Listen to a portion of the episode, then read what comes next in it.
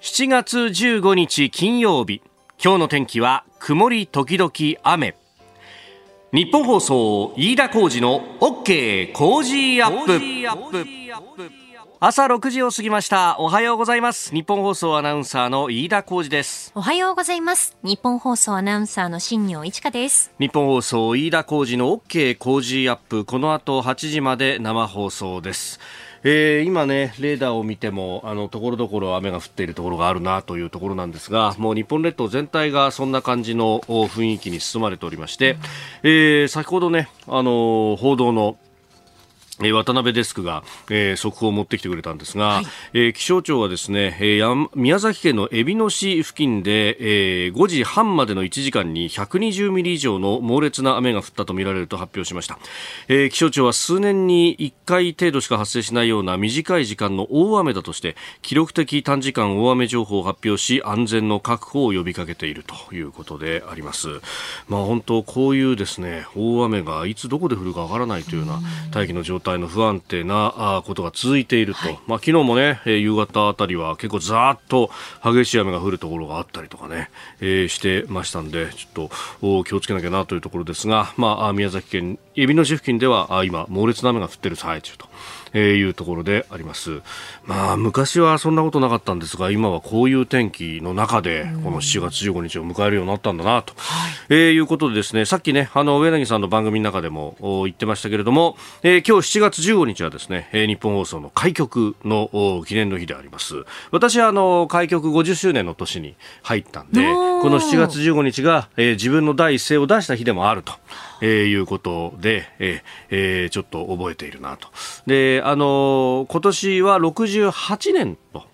になるというところでありますけれども、あの3年前ね、65年の年は特番をいろいろやったりとかして。そうでしたね。ねみんなでリレーのようにつないでいきましたよね。そうそうそうそうそう。はい、新行さんは、あ確か上柳さんと一緒に、ね、上柳さんと一緒に朝5時からそうだよね。9時でしたかね。まで、はい、で私は朝免除されたんですが。夕方でしたよね確か。そうそうそうそう、うん、あの締めの部分をお夕方夜にやれという話で、えー、東島アナウンサーと2人でそうですよ、ね、えー、確かやった覚えがありますが。そこで前島香音アナウンサーと熊谷美穂アナウンサーが、そうだ。いわゆる初泣きっていう初めてこうそうだそうだ。第一声を、ね、確か日比谷公園から中継したりとかだったかなだった気がします。前島アナウンサーが日比谷公園だった気がします、ね、そうだよね。日比谷公園でなんか、瓦割りかなんかをやろうみたいな。ああ、そうだそうだ。板割りか。板割りか。なんかやったなというのね。ええー、えー、まあ誰しもデビュー戦があるというもんなんですけれども、デビュー戦で言うとですね、はい、今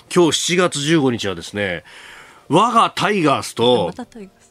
ジャイアンツ、はい、読売巨人軍ですよ。はいはいこの2球団のですね、いわゆる伝統の一戦の初戦というものが、この7月15日に行われたという、ね、あそうなんですか、えー、そうなんですよ。これねあの NPB 野球機構がね、あの、ホームページ上で出してるんですけれども、えー、1936年に、えー、東京、大阪、名古屋3都市でトーナメント形式による連盟結成記念全日本野球選手権試合というものが行われて、まあ、これがプロ野球、職業野球の産声というふうに言われてるんですが、えー、名古屋大会がですね、7月15日から5日間、9試合挙行。で、そこで7月15日にですね、我がタイガースとジャイアンツが名古屋で戦ってたのね。そうなんですね。甲子園でもなければ後楽園でもなかったということで、名古屋山本球場でこのお行ったと。なるほど、というね。えー、いややっぱりね、いろんなこうことがね、えー、集まるなと。本当です。50年、50周年に私が入り、はいそしてそのはるか昔には我がタイガースが巨人との間でね、伝統の一戦をやっていたと。ちなみにですね、8対7でタイガースが勝ってるんですよ。勝ってるんですね。勝ってるんだよ、勝ってるんだよ。えー、しかもね、あのー、先発は、えー、タイガースが若林、そして、えー、ジャイアンツは沢村栄治というですね、えーいや、あの、昨日の試合じゃないよ。あの、その時のね。そうでしょ？そう、第一戦はね。ええというですね、はい、この両エースの先発だったんですが、両エースともに大乱調だったということで、点を取り合う試合だったと。いうようなね、えー、その当時生きていたかのように話しますね、イカさん。なんか 戦前だからね。そうですよね。昭和11年。昭和11年7月15日。あ、こういう、こういう実況の声ですよね。はい、名古屋山本球場で行われた連盟結成記念全日本野球選手権試合は、阪神、えー、だから当時は大阪タイガースそうそうそう大阪タイガースと読売巨人軍の試合が8対7で大阪タイガースが勝ちましたっていうね。いやーなんとも味わい深いじゃないですか、ね。えー、そこからですね時が下って、昨日は、うん、あ阪神と巨人の試合が、えー、甲子園球場で行われましたけどもね、えー、3対0で。我がタイガースがあったと、えー、いうことで、やっぱり7月15日というのはいろいろこう符合するなというところなんですが、あの、いろいろ調べるとですね、あの、我々、えー、日本放送と同じ、この7月15日に誕生日を迎えたのは、えー、例えばですね、日本共産党、えー、実は今日100年を迎えるというところでもあるというところなんですね。今日あの、結構ね、あの、新聞の政治面ではこの共産党100年というのは取り上げられたりとか、はいあとあの、私に引き寄せるとですね、飛行機のボーイング、はい、これがね、あの、1916年の7月15日に産声を上げたということで、今年106年というね、まだまだこう上には上がいるんだというふうに考えるとですね、はい、日本放送68歳ですけれども、まだまだ若造だなというところですよ。すね。ね。え。ええ一つ長らくのご愛顧よろしくお願いいたします。あなたの声を届けますリスナーズオピニオン、えー、この傾向ジアップはリスナーのあなたコメンテーター私田新業アナウンサー番組スタッフみんなで作り上げるニュース番組です、えー、ぜひメールやね、えー、ツイッターなどで、えー、ご意見をお寄せいただければと思います。まああの阪神の話であるとかね、えー、結構いただいておりますが、えー、年齢詐称疑惑みたいなことが結構書いてありますね、えー、私は1981年生まれ、えー、今年41になるとおかしいですね。おかしくない何言ってんだよ。見た目通りだよ。新業アナウンサーが。私は1992年生まれですので、平成4年生まれ。はい。ね、今年30歳になりますね。はい、はい、日本放送は今年68歳ということであります。え、え皆さん本当にいつもいつもありがとうございます。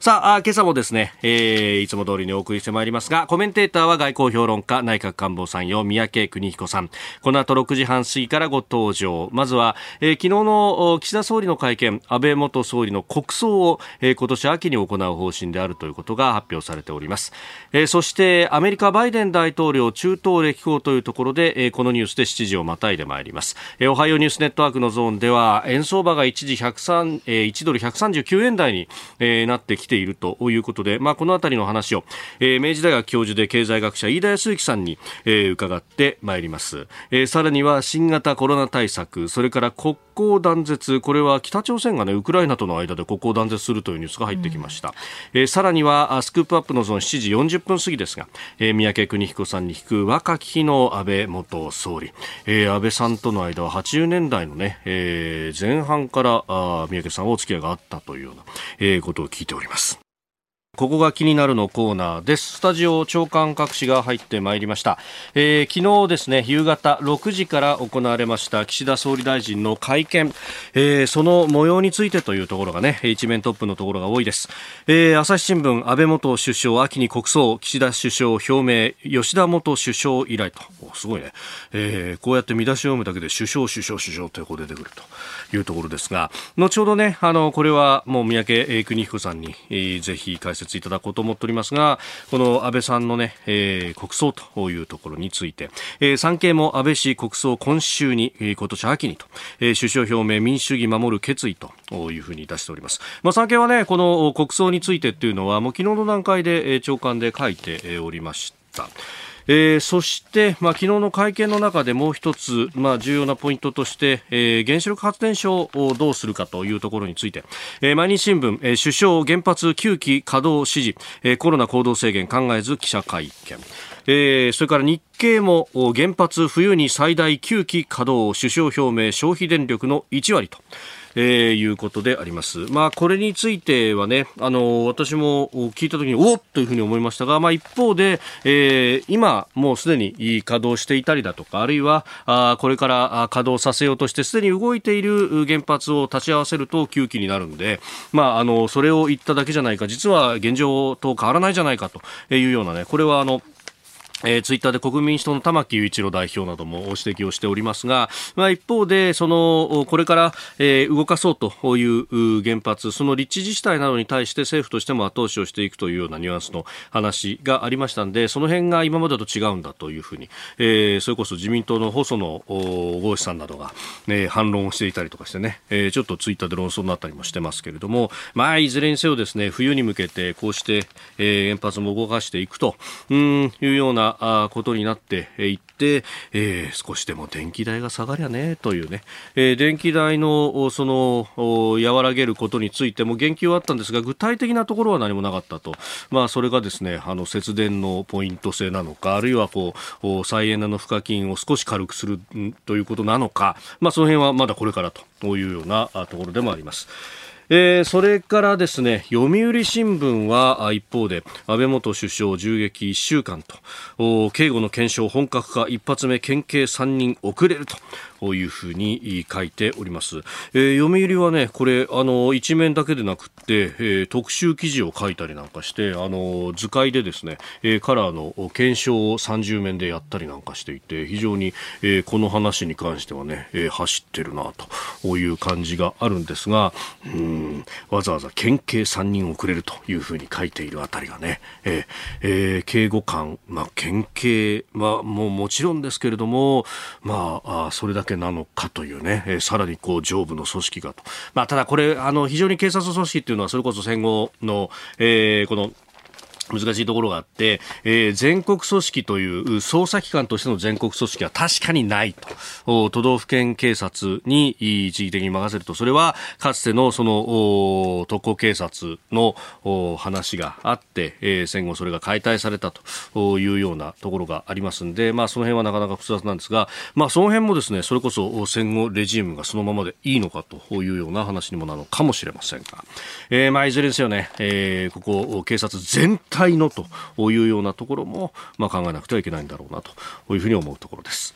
えー、それから気になるニュースなんですが、あの、スリランカで、えー、もうここのところ政府に対しての抗議のデモというのが続いているというニュースがありましたが国際面で各紙報じておりますけれどもラジャパクサという大統領がもう昨日おとといの段階でスリランカを出国したという話が出てました。でモルジブ経由でシンガポールに入ったということなんですがそのシンガポールからですね電子メールで辞表を出したという電子メールで出しちゃうんだっていう話なんですけれどもあので大統領辞任となったと。で、今、あの首相がですね、まあ、大統領代行のような形でやってますけれども、あのウィクラマシンハという方がですね、えー、この人もの辞任も今求めてデモも行われているということで、ちょっとスリランカは混沌としております。で、あのこのね、原因として、まあ、もともとこのスリランカというところも観光立国でもあるというようなことがあるんで、えー、コロナで観光の収入が途絶えてしまうということで外貨が入ってこなくなった。そうすると外貨建てで、えー、借りていたお金が払えなくなって、で、え、そのお金を無理してでも払おうとすると、インフレが強まったりだとか、えー、で、あの、外貨準備が本当に枯渇してしまって、うん、決済ができづらくなってくると。で、外から持ってくる食料であったりとか、あるいはエネルギーというものが買いづらくなって、国内では需要が高まるんだけれども供給がなくなってしまうのでその分価格がものすごい上昇してしまうと。だからえらいインフレになってしまったということで、えー、この民衆の不満がとてもとても高まったということなんですが、じゃあそもそも論なんでこれ借金したんだろうねって話をすると、えー、インフラ整備のためにですね、中国が、えー、お金貸してやるから、あ港も整備したらどうだいとかこういろんなことをやったところ、で、結局、まあ前々からこれお金返せなくなっちゃったんで、えー、借金の方に港取られたりなんかしてるんですけれども、結局で、それをこうずっと推し進めて北ラジャバクサさんという人が、えー、こうして政権の座を追われて、国も追われたというような。で、えー、ここと非常に響き合うなというのがですね、読売はその国際面でまさにスリランカの話の真上に書いてるんですが、えー、太平洋諸国についてなんですね、えー、太平洋の島諸国とオーストラリアなど18カ国で作る、えー、太平洋諸島フォーラム PIF の首脳会議というものが、えー、14日に終わったということなんですが、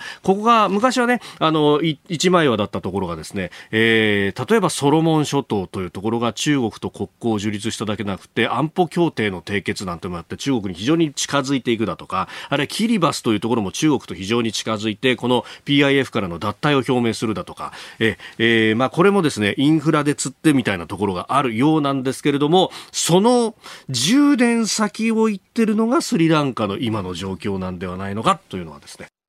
この時間からコメンテーターの方々ご登場。今朝は外交評論家、内閣官房参与、三宅邦彦さんです。おはようございます。おはようございます。よろしくお願いします。えー、安倍晋三元内閣総理大臣の銃撃そして暗殺という事件が先週の金曜日の11時半ごろ1週間経ちましたかね1週間この1週間いかがでしたか？がっくりですよまああのこのショックはちょっと経験したことがないものですよね、はい、三宅さんあの産経新聞にワールドウォッチというね、はい、えー、コラム書かれてらっしゃいますが核も早く安倍晋三元首相の追悼コラムを書くことになるとは夢にも思わなかったという書き出しでした。まあ、しかし昨日この間ね、はい、えー、ご葬儀があって、はい、でうまく間に合ってあの参列できたんですけども端の方で。うんやっぱりね一番あの驚いたのは2つあって、はい、1つはねあの一般の方が、はい、増上寺だけじゃなくて、えー。ねえー、この車列がね、はい、車列が自民党から官邸そして国会に、ね、はい、当に多くの方が、うん、えー、見送られたのを見ててね、えー、はあ、僕が想像した以上にあの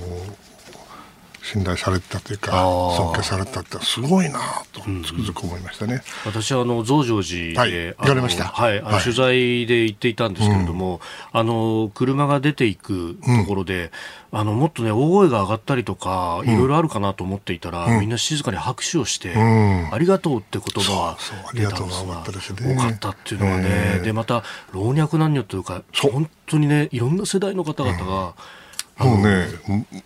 立水の余地もなくてね、はい、本当に動けなかったですよ。それからね、二つ目はね、やっぱりあの外国からの評価が、これもまたあのいつもそれはあのおざなりのねメッセージが来ることはあると思うけど、今回はまるで違う。えー、やはりあのまあ、来なかった国もあるかもしれないけれども、基本的には世界中から高い評価、はい、しかも日本のを変えたと、そして日本の声が、はい、えー、聞かれるようになったと、日本を全く知らないアメリカの大統領がね、日本に注目したと。トランプのこと言ってるんだけど、なるほど。これはね、確かにその通りだなと思って、はい、外から見てた方が客観的に見れるんだなと、まあ、つくづく思ったわけです。まあ、失ってみて、いかに偉大だったかってことが分かる。はいまあ、いろいろありましたけどね、僕は内政的にいろいろあの議論があるのは僕はわかるけれども、はい、少なくとも外交的に日本を対外的に代表し、そして指導し、えー、リードしたという点ではね、うん、やっぱり軽有だと思うんですね。となると、やはり国葬というのはね、はい、あ順当じゃないですかね。まあいろいろ悩んだのかもしれない。そして国葬ってなったらね、これは大変ですよ。はい、あのおおそらく外務当局、それから警察等々ね、はい、関係者の方はね、これ相当大きなあのイベントになるし、えー、それ自体がおそらく弔問外交も含めて、はい、活発なあ政治的なあ国際的な意味を持つことになると思うので、これはあの大変だろうなと。しかし当然重要なそして必要なものだろうなと思いました。まあ本当ね海外からもう2000ぐらいに上る、その弔意というものが示されたというような、ね、報道もありました。まあ、そのね、えー、中で、まあ、国連加盟国からさまざ、まな代表の方がいらっしゃってということにきっとなるんでしょう。うこれは相当大きなイベントになることは間違いない。それは日本にとっても極めて重要な機会になると思います。うんうんはいえー、三宅さんには、まあ、安倍さんについてね、えー、後ほどスクープアップのゾーンで、えー、もうお話をいただこうと思っております。えー、謹んでご冥福をお祈りいたします。ここでポッドキャスト YouTube でお聞きのあなたにお知らせですラジオ局ニッポン放送飯田浩司の OK Cozy up。週末増刊号を毎週土曜日の午後に配信しています。1週間のニュースの振り返りこれからのニュースの予定。今週の株式市場のまとめと来週の見通し今注目の銘柄を深掘り解説してお届けしています。後半には Cozy up コメンテーターがゲストと対談するコーナー。今月はジャーナリストの峯村健司さんと元航空自衛隊空将で麗澤大学特別教授の織田邦男さんの登場です。日本を取り巻く国際情勢そして安全保障などをテーマにお話を伺います。週末もぜひチェックしてください。あなたと一緒にニュースを考える飯田浩司の OK Cozy up、えー、この時間からコメンテーターの方々と7時をまたいでニュースを掘り下げてまいります、えー、今朝のコメンテーターは外交評論家キャノングローバル戦略研究所研究主官三宅邦彦さんです。引き続きよろしくお願いします。えー、では株と為替の動きをお伝えしておきます、えー、14日のニューヨーク株式市場ダウ平均株価は前の日と比べて142ドル62セント安い。3万飛び630ドル17セントで取引を終えました。ハイテク銘柄中心ナスダック総合指数は3.61ポイント上がって1万1251点えー、19でした。一方、円相場ですが、1ドル139円ちょうど付近で取引されております。えー、昨日は消費者物価指数が発表されて、これが市場の予想を上回った9.1%のプラス。で、えー企業間の取引の物価も今日発表されたようですが、こちらもやはり高いということで、まあ、引き締めの懸念、そして株が下がる、円相場が円安に行くとうんやっぱこの辺っていうのはバイデンさんは頭痛いですか？バイデンさん大変ですよ。大変。うん、もう9.1%でね、それで、うん、あの、ガソリンがあれだけ高くなっちゃったらね、はい、まあ、最も安いんだけど、日本に比べたら。えーえー、それは、あの、中間選挙を考えたら、今これスタッフレーションなんかなっちゃったらね、はい、このまま、ね、あのどんどんどんどん悪くなって11月の投票日を迎えるわけですよ。考えただけでもぞっとしますわ。うん、まあその辺考えるとというところで、まああじゃあバイデンさんが今どこに行ってるのかというところ、はい、ではこのニュースでございます。アメリカのバイデン大統領が中東を歴訪。イスラエルのラピド暫定首相と会談中東歴訪の一環としてイスラエルを訪れたアメリカのバイデン大統領は14日ヤイル・ラピド暫定首相と会談しました。両国が共通の脅威と位置づけるイランの核兵器保有阻止のため安全保障分野での協力関係を強化するイエルサレム宣言に署名しています。アメリカはこの宣言の中でイランによる核兵器保有を決して許さないと明言。そのためには国力を総動員する用意があるとイランを牽制したということです。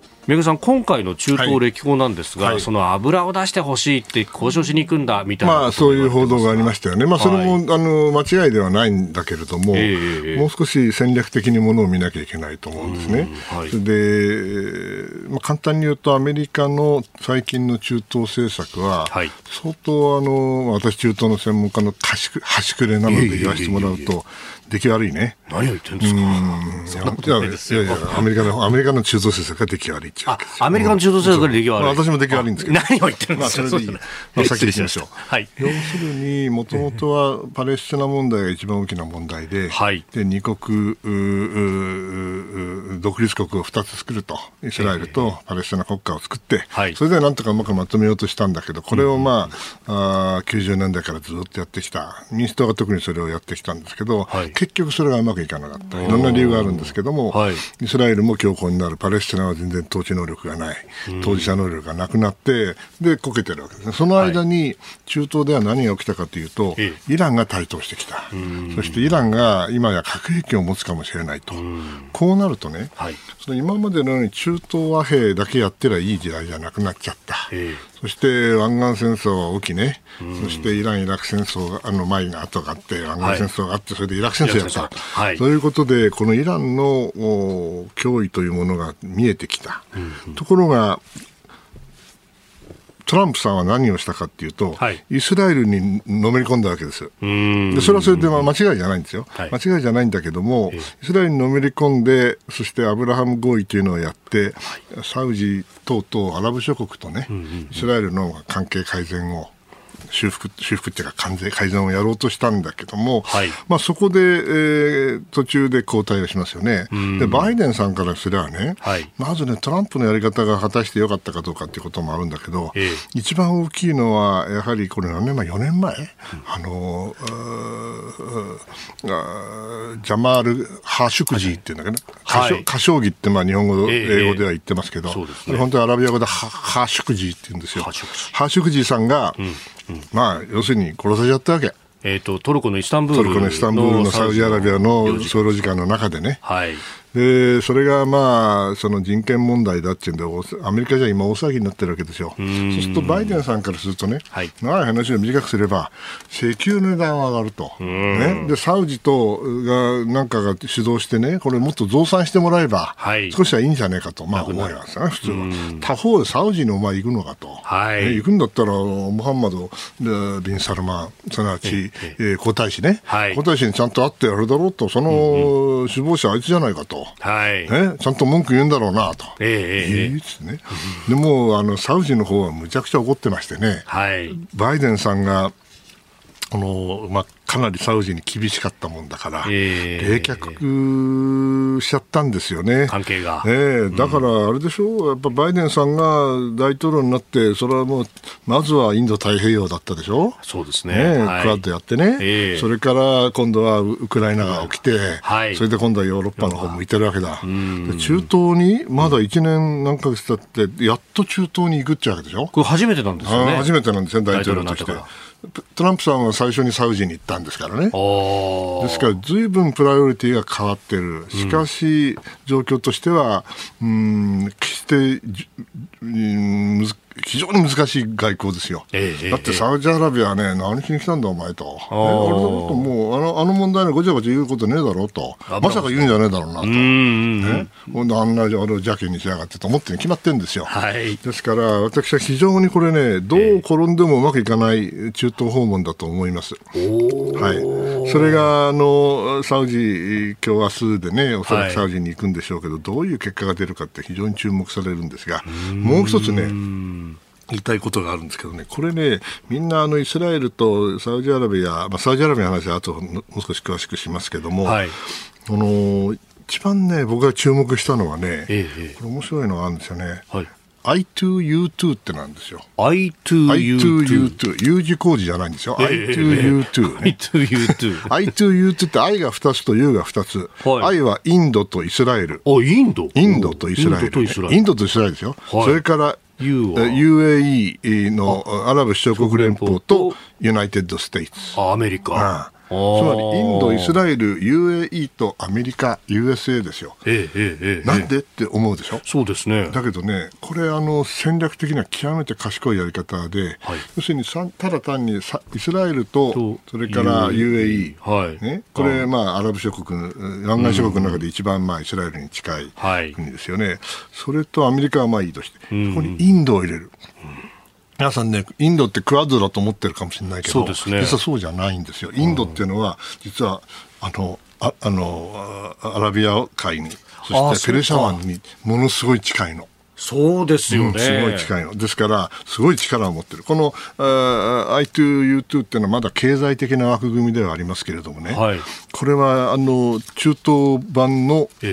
クワッド。クワッド。になるかもしれない。その意味では、これ極めて戦略的に重要な一手だと思います。これが発表されてます。このことを忘れないようにしてください。I2U2 という、はい、えー、枠組み、イスラエルとインド、えー、それからあ UAE と USA, USA アメリカ、うん、という枠組みなんですが、これがそのお先ほど宮家さん、中東版のクワッド。うんになるかもしれないとお話ありまインドをかませることによってインド核保有国でしょ、はい、イスラエルも事実的に事実上核保有国でしょ？それで、はい、あのイランをまあ牽制するそして抑止するっていうことですよね。イランを睨んでの、うん、もちろんインドは軍事的にそういうこと関与したくないんだけども、はい、今回発表されたあの声明ではもうこれは経済的な枠組みで、ね、あのクリーンエナジーとかいろいろ協力しましょうっていう、まあ、きれい事が書いてあるわけ、はい、だけど、はい、その本質的なところはやっぱりあのクアインド太平洋地域にあるクアッドと同じようにやはりインドを関与させたい、はい、そしてインドをうまく使う形でイランにうんメッセージを送りたいということだろうと思うんですね。からもう一つやっぱり大事なことは先ほど申し上げたサウジアラビアとの関係なんですけどね、はい、まあ、バイデンさんからすれば本当はあんなもうむちゃくちゃなことをやってね、はい、そして人権も減ったくれもない、まあ、若い皇太子がね頑張っているかもしれんけどとてもその、うん、バイデンさんの支持層の民主党の左派の連中は、はい、なんだあれはと。まあ、それは普通そう思いますわ。違い保険の、ね、うん、そしてアメリカのメディアも非常に厳しいですよね。しかし、あのエネルギー価格があれだけ上がって、はい、ね、ガソリンがああなっちゃったら、それは選挙のこと考えたらですね、もう背に腹は変えられないですよ。うん、そこはいろんなところで報じられてるんだけども、はい、でもようやく行くことになりました。もっと前から議論してたけども、ようやくまあタイミングがあったってことなんでしょうね。えー、だけど、じゃあ行ってどうすんのと。ね、それはもちろんいいんですよ。何か成果があるかサウジサウジの身になってください。うん、え？何？安倍大統領今今までなんか言いたいこと言ってたやつが何し何しに来るんだと、うん、じゃあ詫びでも入れに来るのかと、うん、えじゃあ会ってやってもいいけど、はい。ね、だけどさあのバイデンさんからすればね直接ムハンマド・ビン・サルマン皇太子なんかと会うの冗談じゃない。私はあくまでも国王様に会いた会いに行った時に息子が同席するならいいけどもとかまあいろいろあるわけよ。あなるほど、えー、そういうあのいろんな、まあ、確執があってそれで現在に至ってるので、はい、じゃあサウジが簡単にですねあそうですかとアメリカの大統領様いらっしゃったんだったらそれじゃあ増産しましょうって増産なんかそんな簡単にするとは私思えないこれだけ値段が上がってるけども、はい、これから経済どうなのかさっきもね話が分かるよ、えー、どうなのか分かんないわけですからもしかしたらまた需要がししぼむかもしれない。そしたらガーッと急落するじゃないですか、はい、そんな簡単にね、増産地上げにもいかないし、そもそもちゃんとアメリカ、ちゃんとあれだろうと、あの問題についてはあれだろう、何もやらないんだろうなと。うん。はい。でバイデンさんは、いや、自分の人権問題に関するね、はい、えー、立場はもう明らかだ。本当に取り上げるのかって言われたから明らかだってああなるほど。もうね玉虫色的な。玉虫色でやらなきゃいけないんですよ。ですからその意味ではねこれ私こ個人的な興味としては一体サウジに行って、どのような、え成果があるか僕はあんまりないと思うんですよ。ただあのその問題をどうまくどうやって裁くか、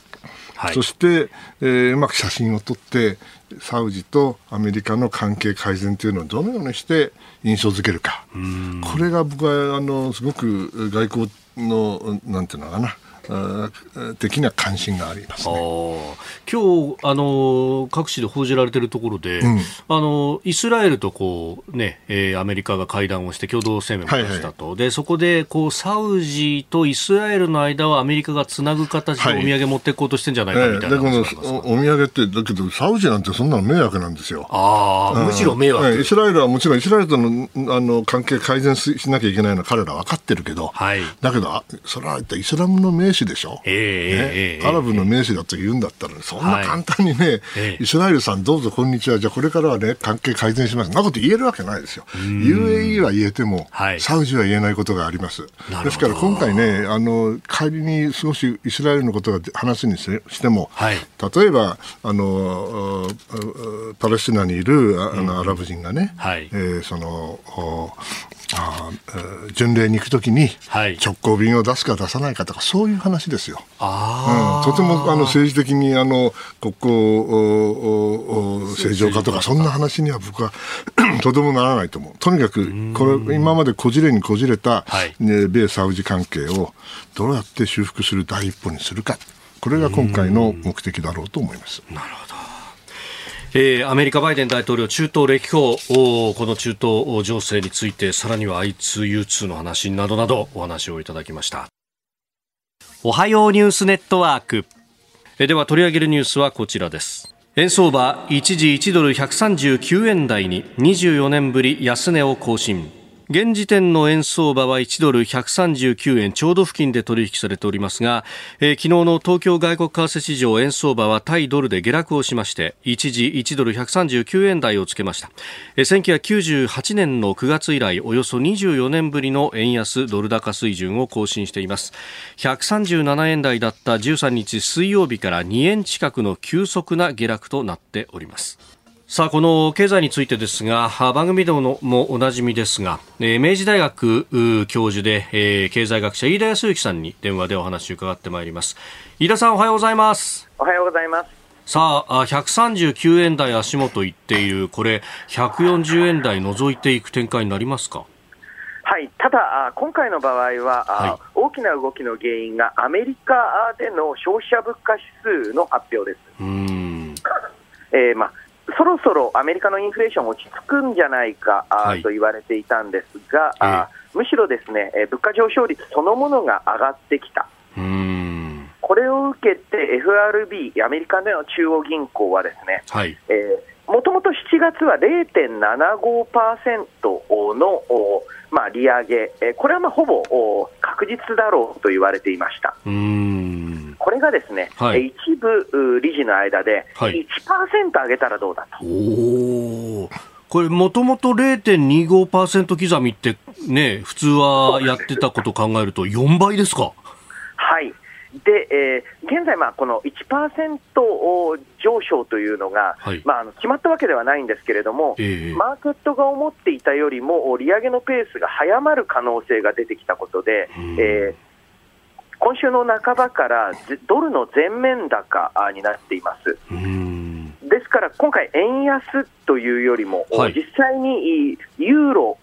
やポンドも大きく下げていますので、はい、えー、ドル全面高の展開になっています。うん。ドルだけが上がっていてと、これ、あのユーロとの間もほぼ10日にもなってきたっていうような話が出てきましたね。まあ、そうですね。あの大体1ユーロ、1ドル、ほぼ同じ状況になってきているかと思うんですけれども、でえー、この流れの中でやはり懸念されるのが、あ日本にこのインフレ、輸入インフレが起きるんじゃないか、はい、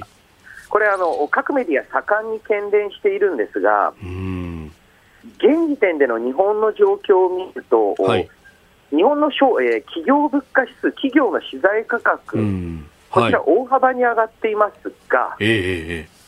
その企業はほとんど、つまりその上昇の内訳はほとんどエネルギー関連です。うん。そうしますと、世界的なエネルギー価格が上昇する中で、はい、えー、日本が金利を上げたところで、第一に金利を上げても円高にならないんじゃないか。うん例えば韓国は現在ではアメリカよりも金利を高くしている状況ですが、はい。えー、ウォン安は進行しています。で、えー、そういった形でこの、まあ、今、円安だから利上げを急げという意見については、そもそも利上げをしても、はいえ。円安が是正されるかどうかわからないというのが一つ、そしてもう一つは、はい、エネルギー価格が高いことが原因なので、はい、円高にしてみたところで、どの程度物価を抑えることができるのか不明だ。うん。なるほど。私、えーはい、要するにドル建てで、あのエネルギー価格が今、まあ、上昇、高止まりしている状況なんだからってことですね、そもそものと。うん。私自身の,、まあ、はい、あの意見としては、ええ、あ現時点では為替レートについては、うん、あまあ、市場に任せるしかない状態で、むしろ日本国内での景気の、えー、まあ、安定化のため、そのために必要な低金利を続けるべきですし、はい、それともう一つ、なんといっても全部物価上昇であれ、資材価格上昇であれ、はい、エネルギー価格の問題ですので、石油か石油やガソリン製品価格と電力についての対応を、こちらについて急ぎの動きが必要なんじゃないかと思っています。えー、スタジオにはあ三宅邦彦さんもいらっしゃいます。井田先生三宅でございます。あの一つ伺いたいのはねこのこれだけ急に私は経済の素人ですけど金利を上げてアメリカの経済が傾いていきませんか？スタグフレーションになる可能性ってどの程度あるでしょうか？はい、えー、その懸念、米国内でもかなり一般化していまして、はい、えー、まあ、オーバーキルという言い方しますけれども、えー、ちょっとこの景気の引き締めの速度が速すぎて、失速するんじゃないか、一応、うん、FRB オフィシャルとしては、雇用はまだ強く、はい、景気故障での懸念はないとの、これがあの、えー、FRB の議長や理事の発言ですが、うん、エコノミストの中では、えー、これが住宅価格であったり、あとはなんといっても株価に与える影響について、えー、もうちょっと利上げのペース、まあ、遅くした方がいいんじゃないかという、強くなってたところでのこの物価上昇率だったもので、えー、マーケット、かなり大きく動いた印象ですね。うん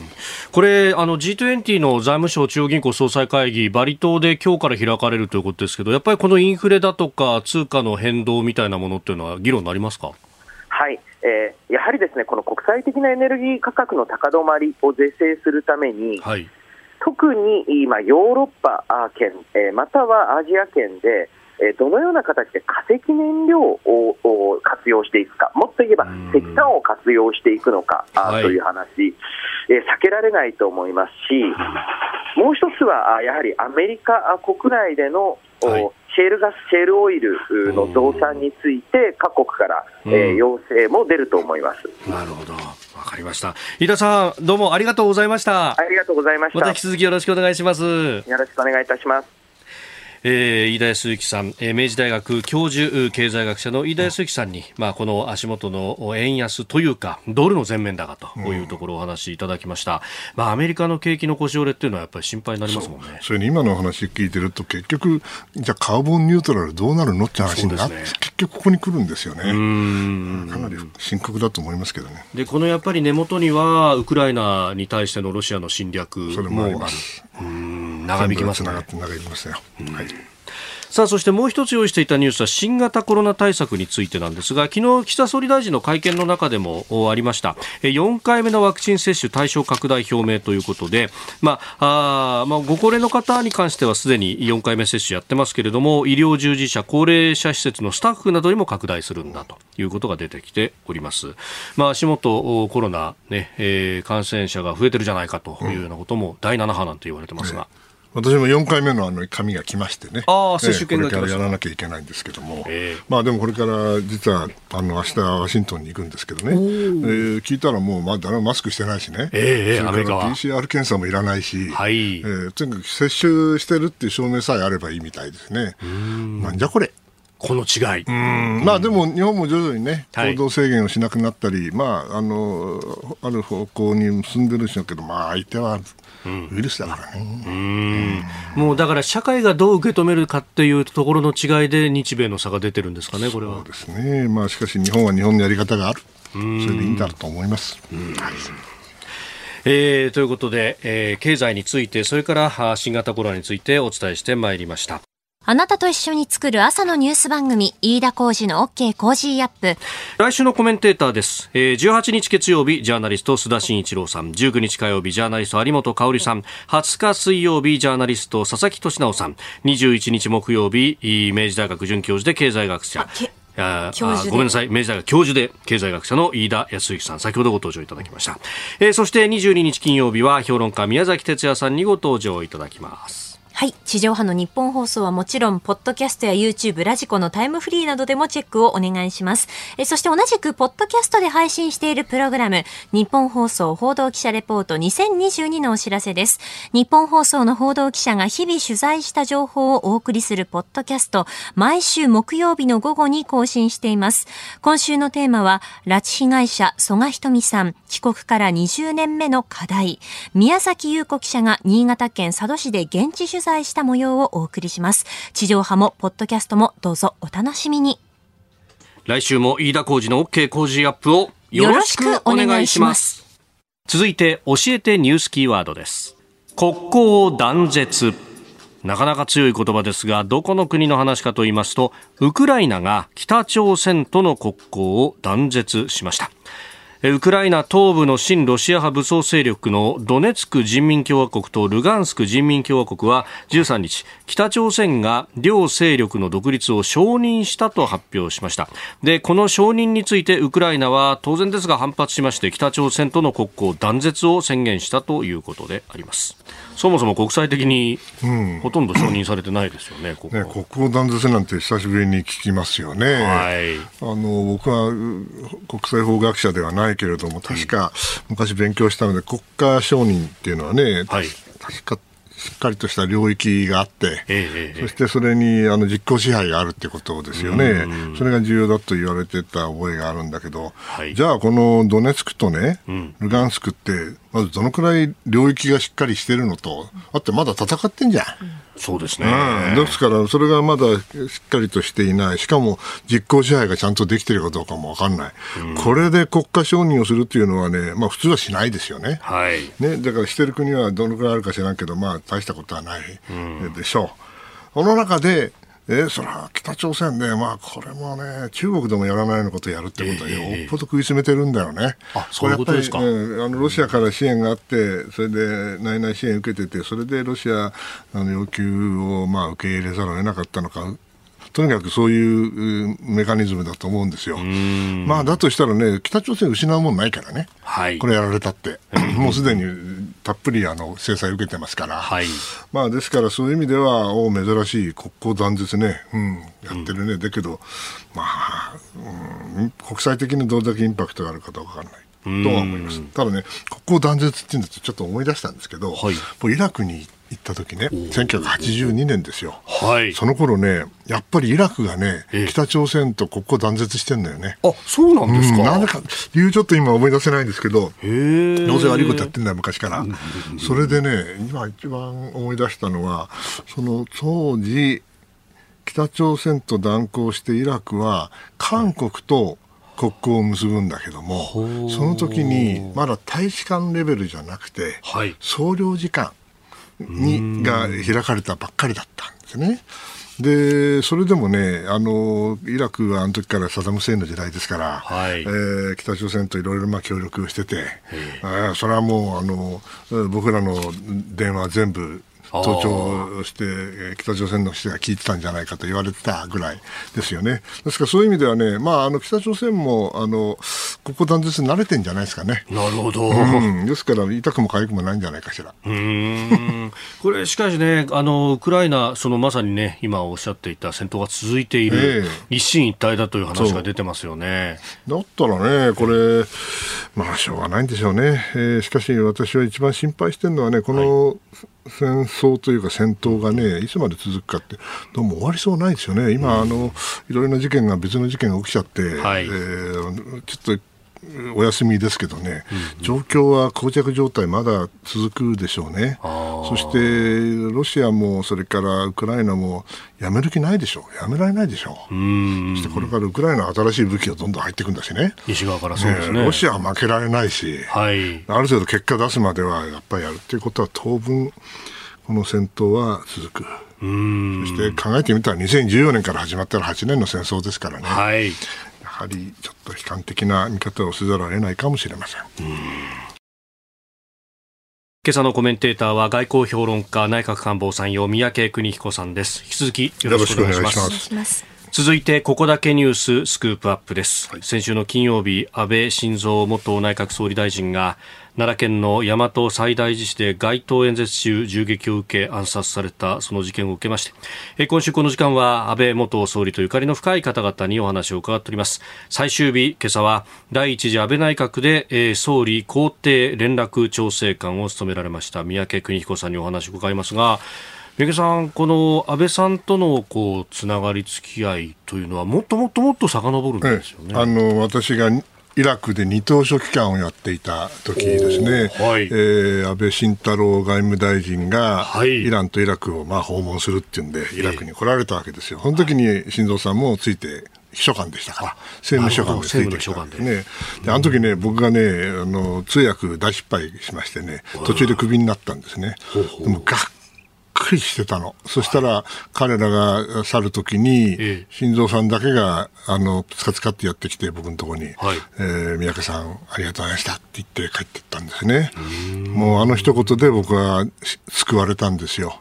それであのすっごい印象が強かったんでそれが1983年。83年、えー、長袖政権39年前ですよ、はい、で86年に、えー、えー、なんかあの 突然大臣秘書官になっちゃったんでジュニアの方にね。そしたらまだ安倍晋太郎さん大臣だったから、はい、横に座ってたのが安倍晋三政務秘書官だったんですね。でその時もね、またね、大チョンボやるんですよ、私。あ、そうだったんですか。だなと思うもう本当ね、あのー、あの時はちょうど代替わり、清和会が代替わりがあって、はい、えー、福田武雄先生がですね、はい、そろそろ皆さん、あの安倍晋太郎さんにあの会長って言って代替わりしたわけですよ。うん、福田派から安倍派になった、うん、それで当然、新しい派閥の領袖ですから、えー、えー、いろいろな他の派閥のね、はい、偉い人に会いに行くと。翌日からそれが始まったわけですね、はい、だから竹下先生とか宮沢先生とか、まあ、偉い人ばっかり、でアポを取る私アポ担当だったんででこうアポを入れるんですけどまあどうですかねと。まあ、挨拶だけでしょうから5分ぐらいで、はい、まあ移動時間入れてまあ20分か25分ぐらいずつ入れればいいかなと。じゃあ10時に入れて、はい、10時半に入れて、はい、11時に入れてこう4つからぐらい並べていったわけです。そうしたらね、はい、まあ出かけちゃったの大臣と大臣秘書官はね。はい、秘書官で安倍晋三さんが、うん、そしてね、1時間も経たないうちにね、電話かかってきて、突然。おで、あ、宮城さんですか？ああ、安倍さんから。まあ、大臣と変わります。おうんうんうん、え？大臣大臣が。バカモーン なんだこの日程はって。むちゃくちゃ怒られたわけ。そりゃそう。やってね、行くたびに、それはもう各派閥のね、はい、事務所でメディアの人がわーっと待っててね、また5分で終わるわけないんですよ。また話し込んじゃうわけ。そうですよね。それでね、もう日程がガタガタになってですね、はい、いやー、やばい。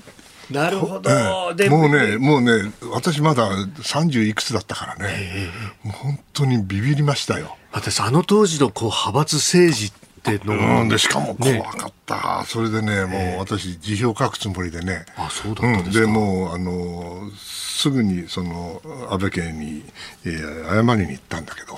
当然あの大臣もいないしね、はい、で奥様もいないし新藤さんもいないしね、はい、お手伝いさんががいたの。そしたら、ああ、大丈夫よ、私はなんとか言っとくから大丈夫よって言って、これまた救われたんですよ。いやー、本当ね、だからね、すごいあの大失敗を2度ね、はい、経験してるんで、まあ、あの印象が強い、それとあとね、はい、あの安倍